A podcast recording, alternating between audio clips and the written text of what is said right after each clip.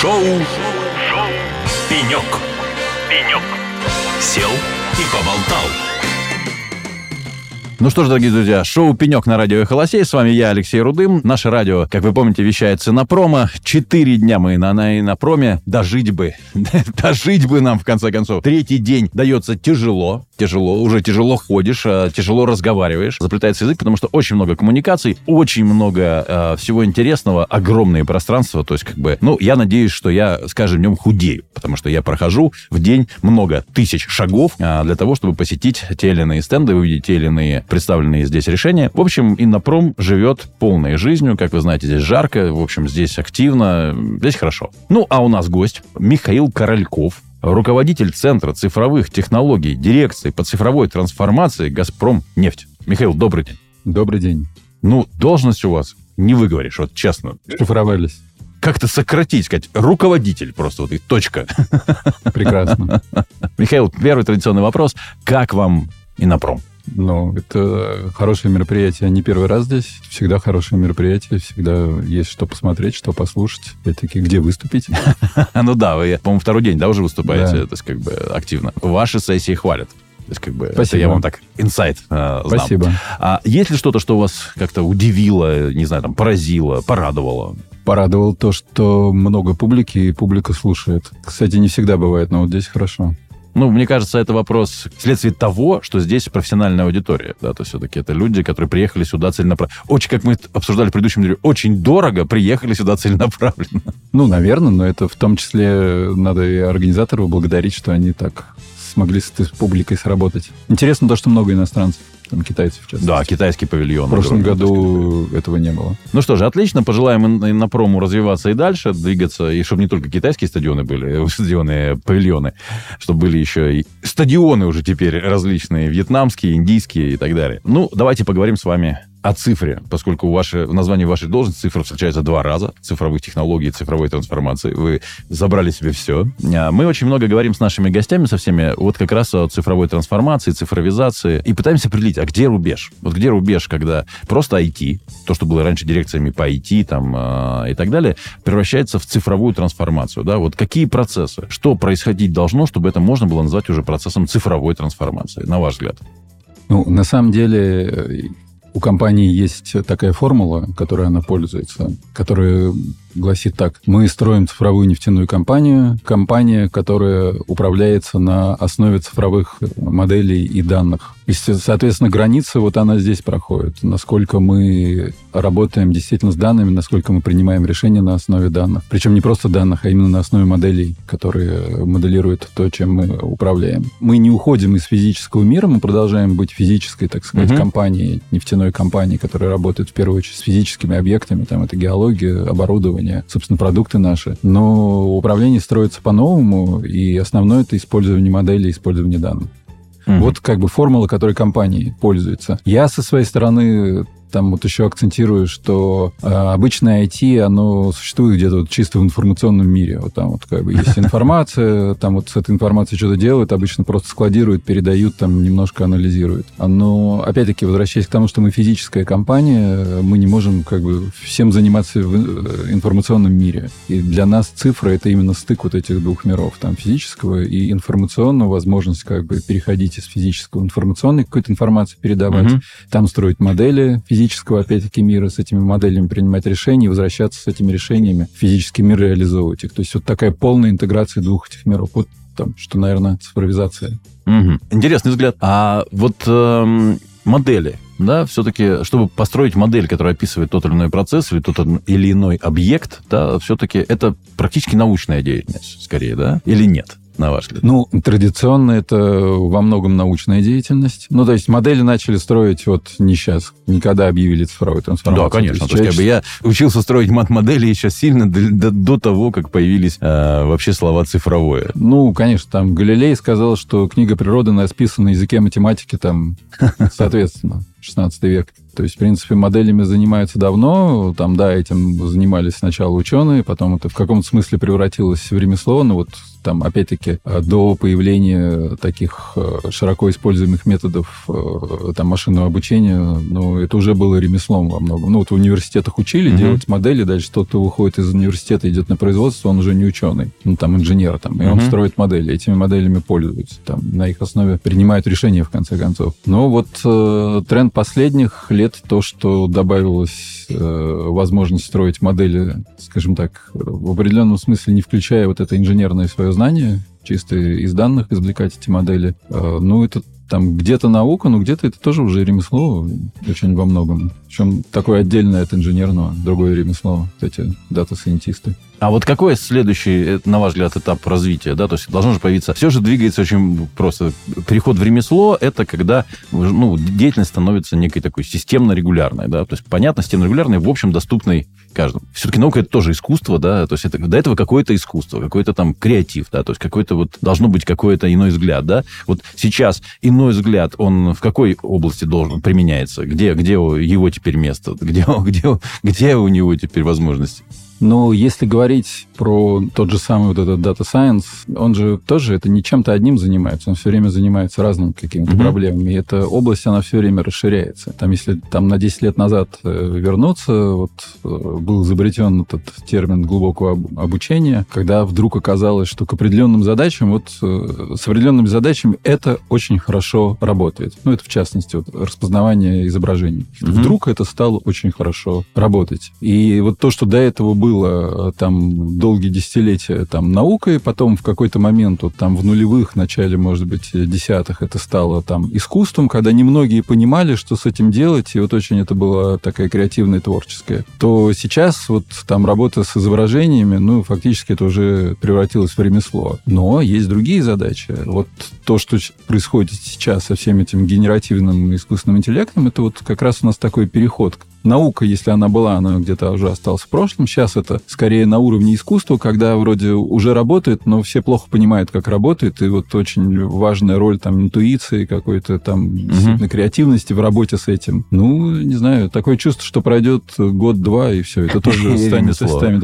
ремеслом, да. Понятно. Ну, а прежде чем мы уйдем на музыкальную паузу, давайте поговорим еще о том, какие транс трансформаци... трансформационные процессы, да, третий день это тяжело, сегодня идут в «Газпроме», вот «Газпром нефти». То есть какие вот такие глобальные какие-то процессы? Глобальный процесс, ну вот как бы, который э, я по должности, в общем-то, в общем-то отношусь к цифровой трансформации. Угу. Он был запущен, на самом деле, уже там э, несколько лет назад, то есть э, он стартовал так официально в 2018 году. Там часть своих задач уже решил, и сейчас из такой фазы некой запуска этой трансформации уже перешло, ну, опять, опять-таки, говоря вот в терминах, которые мы только что говорили, из, из фазы искусства сейчас, да, уже перешло в ремесло. Цель, э, чтобы вот подходы, которые были найдены, какие-то решения, которые были найдены, чтобы они уже вот просто как бы внедрялись и работали. И сейчас вот это основной фокус. А нет такой опасности? Вот мы когда разговариваем э, с э, руководителями регионов, да, и все время говорим, ну, то есть каждый стремится быть лидером цифровизации. Ну и на самом деле э, у большинства регионов уже реализованы там карта жителя, э, там безопасный город, какой-нибудь интеллектуальный транспорт, да, то есть на остановках висят э, там табло. То есть по большому счету о чем мы говорим? Мы говорим о том, что то, что можно было сделать визуально, ну то есть как бы когда твой клиент, в данном случае житель, да, видит некую визу, визуальную реализацию чего-то, да, вот он видит, как табло появились, автобусы, там теперь написано, когда придет автобус, у него карта социальная есть, там госуслуги есть, он теперь не тратит время, то есть все. И по большому счету время вот таких вот визуализированных сервисов проходит, да, сегодня очень много делается внутри, есть внутри интеллектуальной системы, да, задача сделать так, чтобы автобус приходил тогда, когда наибольшее скопление народа, но сам гражданин этого уже не видит, да, он как, как бы чувствует, да, но вот уже осознанно он этого не видит, и становится сложно объяснить вообще, чем занимаемся, там, что мы там делаем, да, потому что визуально результат куда-то не присутствует. Вот когда вы, запустив процесс трансформации, да, сначала на какие-то, наверное, яркие шаги, да, то есть как бы они их тоже все видят, а сегодня вы приходите, как я называю это, в прозрачную область, да, которая улучшает что-то, но вот уже визуально это не так сильно видно. На ваш взгляд, не пройдет ли мода на цифровизацию, когда перестанет быть ярко видно, что же, собственно говоря, изменилось? Это хороший вопрос, но это опять-таки вот в терминах искусства и ремесла. Там, когда это искусство, действительно, там есть какие-то яркие достижения, все на них смотрят, радуются, там, э, благодарят, хвалят, там, хвастаются. Вот это вот все такое присущее там искусству в своих лучших проявлениях. Когда это становится ремеслом, уже действительно, когда скучно, непонятно, чем одно отличается от другого, сколько ну, там сделали, уже, уже 100 Это уже там проценты, да? да? То есть, да, но бы... ремесло это же важная, тем не менее, составляющая. Без него как бы, ну, мы не выживем, мы не можем на одном искусстве жить, каких-то таких выбросах редких. Это должно быть стабильно, там, постоянно. Системно. Каждый день да. системно. И действительно сейчас э, одна из основных сложностей, ну, вот э, там, в том числе для нас, это как сделать прогресс вот такой вот уже в той части, где нету ярких каких-то проявлений, как его сделать осязаемым и понятным. И вот это, ну, вот один из ключевых элементов вот этой перехода условно к ремесленной части измеримости. Вот цифровая трансформация, цифровизация, да, то есть как бы, э, ну, я, например, четко считаю, что просто переводить цифру текущие процессы, ну, не самый эффективный способ. Иногда можно получить носорога с крылышками стрекозы. Быстро летает, но весит очень много. Собственно говоря, есть традиционные бизнес-подразделения, да, которые понимают, как работает бизнес, да, как там, ну, как работает дело, там, неважно. То есть, как бы, как это все между собой связано и как это сделать эффективно. И, конечно, им хочется каким-то образом там ускорить, упростить, сделать более прозрачным, да, они призывают айтишников, говорят, давайте переведите нам это в цифру. Но это тот самый путь цифровизации имеющихся процессов, да, то есть, как бы, оцифровки, наверное, даже имеющихся процессов. Второй путь, это когда приходят айтишники, да, люди, там, которые занимаются цифровизацией, говорят, давайте полностью, смотрите, есть технологии, да, которые позволят нам делать там, нов, решать новые задачи, новые сервисы оказывать, да, но для этого надо менять процессы есть процессы не поменяем, не получится. Вот как сделать выбор между двумя этими крайними, собственно говоря, звеньями одной цепочки, да, кто должен обладать правом это решение принять и чью сторону выбрать? Как это у вас происходит? Наверное, это ключевой вообще вопрос, как это все простроить. То есть поэтому, в общем-то, цифровая трансформация до какого-то момента и не... В принципе, не было такого понятия в мире, потому что был определенный взгляд, вот, который скорее строился таким образом, что действительно есть процессы, их надо вот как бы понемножку-понемножку там улучшать. Измерять это там очень трудно, эти улучшения. Вот надо потихоньку как-то это делать. Иногда приходили действительно люди, которые вот там что что-то с какими-то идеями грандиозными, но там эти идеи тоже очень-очень-очень-очень редко, ну, вообще доходило дело до их реализации. И э, цифровая трансформация, в общем-то, запустилась в тот момент, когда был, ну, вот найден некий а, механизм, как научиться делать какие-то неинкрементальные изменения. Ну, были придуманы разные, на самом деле, механизмы, но один из механизмов такой, это взять и построить отдельный бизнес, вот отдельно стоящий. Многие банки пошли таким образом. Вот у нас есть как бы традиционный традиционный банк, а вот в чистом поле сейчас построим цифровой банк, Интернет-банк какой-нибудь. Вот, да, да там, там все будет по-другому, там вот как бы будем э, тренироваться. А потом, угу. глядишь, и старому не оставим возможности, кроме как поменяться и стать там другим. Еще механизм такой, э, создать экзистенциальную угрозу некую. Сказать, все, как бы, вот мы либо сегодня сдохнем, либо сегодня переродимся, станем цифровыми, кто, значит, не станет, тот, тот сдохнет. Там, извините. И вот кто-то сдохнет, кто-то поменяется. Там еще механизм э, позвать кого кого-то с таким как бы предпринимательским настроем. То есть кто, с одной стороны, понимает, как устроен бизнес, и что его нельзя там через коленку ломать, и с ним надо определенным образом. Но, с другой стороны, кто готов, умеет продавать ему новые идеи. То есть айтишники, ну вот, к сожалению, они плохо умеют продавать новые идеи. Ну, так они всю жизнь не учились этого. Они всю жизнь... ну, ну, да. Друг, другая это, это, не, это, не, это как бы не, не упрек, но вот, э, да, они плохо умеют. А предприниматель, он как бы, он потому и предприниматель, что он умеет продавать. Он приходит, продает, плюс он, если он хороший предприниматель, он может взять на себя ответственность и реализовать. Что тоже далеко не всегда, как бы у тех, кто приходит с великими идеями, вот это взять ответственность и реализовать тоже не всегда. Ну, это, мне кажется, даже как раз наоборот. Те, кто приходит с идеями, лучше им и реализацию не доверять. То есть, когда остаются, генерят идеи, генерят ну, подходы, да? То есть, может быть. Бы... Ну, то есть, вот как бы требование тоже к такой персоналии, чтобы он, с одной стороны, понимал, как устроен мир, что все непросто. С другой стороны, он умел продавать в этот сложный мир новые идеи, и с третьей стороны, брать на себя ответственность и их реализовывать. И тогда как бы вот можно запускать э, трансформацию. Но для этого надо в ДНК, вот как бы традиционной компании запустить вот этот ген предпринимательский. Либо извне, либо бы изнутри, но как-то ее надо запустить. В общем, в какой-то момент вот эти были наработаны механизмы такие организационные, и с этого момента, пожалуй, ну, действительно, там, цифровые трансформации пошли. Там, и это не только у нас в стране, но в мире, вот как бы это вот, э, вот эти механизмы начали использовать, и это позволило трансформировать такие традиционные, в общем-то, компании. А вот э, «Газпромнефть», да, что заставило ее вдруг искать этот новый подход? Да, ну, в общем-то, я не думаю, что э, есть какие-то там бизнес проблемы, которые э, заставили вдруг там, что называется, дергаться, да? Что это? Любопытство. Что это? Там, желание, э, как амбиции, да? Что, что, на ваш взгляд, вот э, двигает такую традиционную компанию, с традиционной сферы, в общем, там, я думаю, что скажи кому-нибудь, что вот «Газпром» это там инновационная компания, хотя она инновационная, то есть, как бы, большинство скажет, ну, нет, ну, что тут, какой, какой здесь инновации, да, то есть, как бы, газ, нефть подаются и все, да, то есть, как бы, на ваш взгляд, что мотивировало «Газпром» нефть на вот то, чтобы создать такую не одну структуру, да, вы, вы уже даже за время нашего диалога рассказали о нескольких структурах, которые созданы, да, то есть для решения тех или иных задач. Вот. Ну, тут очень забавно, потому что если вернуться тоже вот там лет на пять назад и посмотреть на там идеи в сфере цифровой трансформации, которые популярны были, тогда была такая популярная модель воронки цифровизации, который говорил, что есть разные отрасли, и вот э, цифровизация эти отрасли одну за другой как бы ломает. Вот были газеты печатные, жили себе, не тужили, Пришел интернет, весь бизнес поломал, все надо по-другому делать. Была торговля тоже, вот жила не тужило, пришел вот этот электронные всякие поломало, вот все не так там. А, и вот была такая очередь из тех, кто, значит, когда должен сдохнуть. Там где-то банки тоже в начале, и нефтянка последняя. То есть ничего не угрожало. Ну, то есть, да, вот э, ничего вроде не угрожает, сиди себе, не тужи, потому что, ну, настолько как бы сложный капиталоемкий бизнес, что, ну, никто вот как бы в него не проникнет вот так. Ну, и, добывать при помощи видеокамеры газ и нефть не получится. Да, да, да.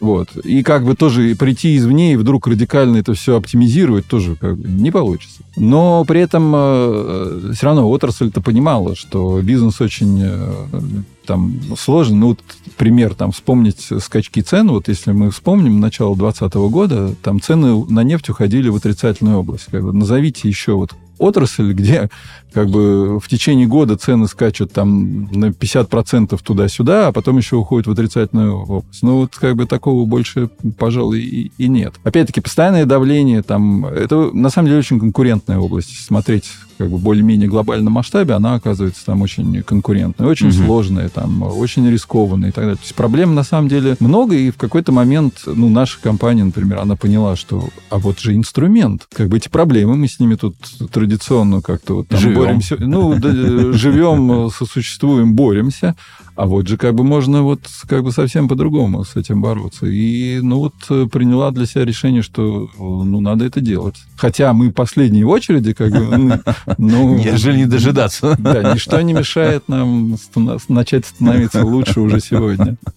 Ну что же, э, у нас подходит время к концу, поэтому последний вопрос. Искусственный интеллект. Там ваши отношения и применяете ли сегодня, где применяете, как применяете, то есть как бы или планируете применять? Не, уже он много применяется. Но вот сейчас была сейчас сессия на угу. Иннопроме, где как раз про это рассказывал. На самом деле он находит применение по всей фактически цепочке. Но у нас длинная цепочка, вот как угу. бы производственная, там, начиная с геологоразведки, завершая, ну, вот, э, сбытом, там, ну, там, в конце концов, заправки, там, аэропорта и так далее. Плюс там есть снабжение, стройка, там, производственная безопасность. То есть очень много чего, скажем так, под крышей такой компании, как наша, находится. И э, наш опыт показывает, что фактически везде искусственный интеллект находит применение, потому что везде нужно принимать решения, везде есть данные. Ну вот мы начали с этого, что цифровая трансформация это для нас, во всяком случае, это э, управление на основе данных, на основе моделей. И вот как бы везде есть данные, везде надо принимать решения, везде можно применять модели, поэтому он, э, в принципе, используется везде. Не только в принципе, но по многим уже направлениям он очень активно используется. Там один из примеров это ну, вот геологоразведка, где там достаточно давно. Там были большие данные за 20 или за 30 лет до того, как этот термин «большие данные» mm-hmm. был изобретен. Там всегда были большие данные, и когда появились соответствующие технологии, инструменты, там начали активно ими пользоваться. Но не только в управлении производством, там, например, на нефтеперерабатывающих заводах тоже активно используются модели. Mm-hmm. Вот. То есть это практически везде находит э, применение. Другое дело, как мы говорили, что искусственный интеллект не одна какая-то область. Там очень много много разных под каких-то там под задач, под направлений, которые свои какие-то возможности открывают. И постепенно все новые и новые возможности открываются. Тут как бы остановки-то не будет. Вот с большими языковыми моделями сейчас новая история. Надо разбираться. Есть чем заняться. Конечно. Ну что же, узнаем об этом на следующем напроме, а, надеюсь, даже раньше надо чаще встречаться, общаться. Ну что же, Михаил, спасибо вам большое за то, что нашли время прийти к нам в студию, пообщаться. А, друзья, напоминаю, у нас в студии Михаил Корольков, руководитель Центра цифровых технологий, дирекции по цифровой трансформации «Газпромнефть». Ну, а это было а, шоу «Пенек» на радио «Эхолосей». С вами я был Алексей Рудым. Спасибо вам большое еще раз. Оставайтесь с нами, дорогие друзья. Впереди много интересных гостей и лучшая на свете музыка. Шоу, Шоу. Пенек. Пенек. Сел и поболтал.